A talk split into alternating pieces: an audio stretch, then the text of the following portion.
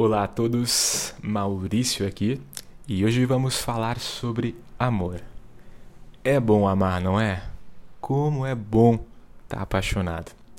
Portanto, fique atento a essa reflexão que eu vou te trazer agora. Amar não pode, em hipótese alguma, ser fonte de dor ou sofrimento.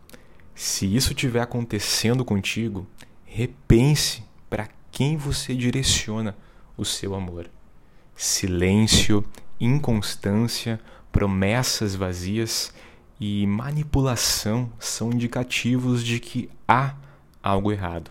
Não minimize nem romantize esse tipo de comportamento, justificando que é o jeito dele.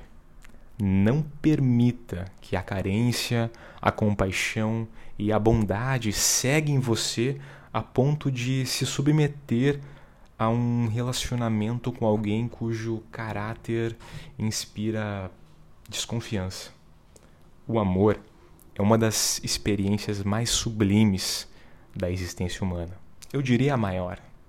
E não há nada de normal naquele que causa dor, aflige, culpa ou pune. Isso pode ser qualquer coisa, menos amor.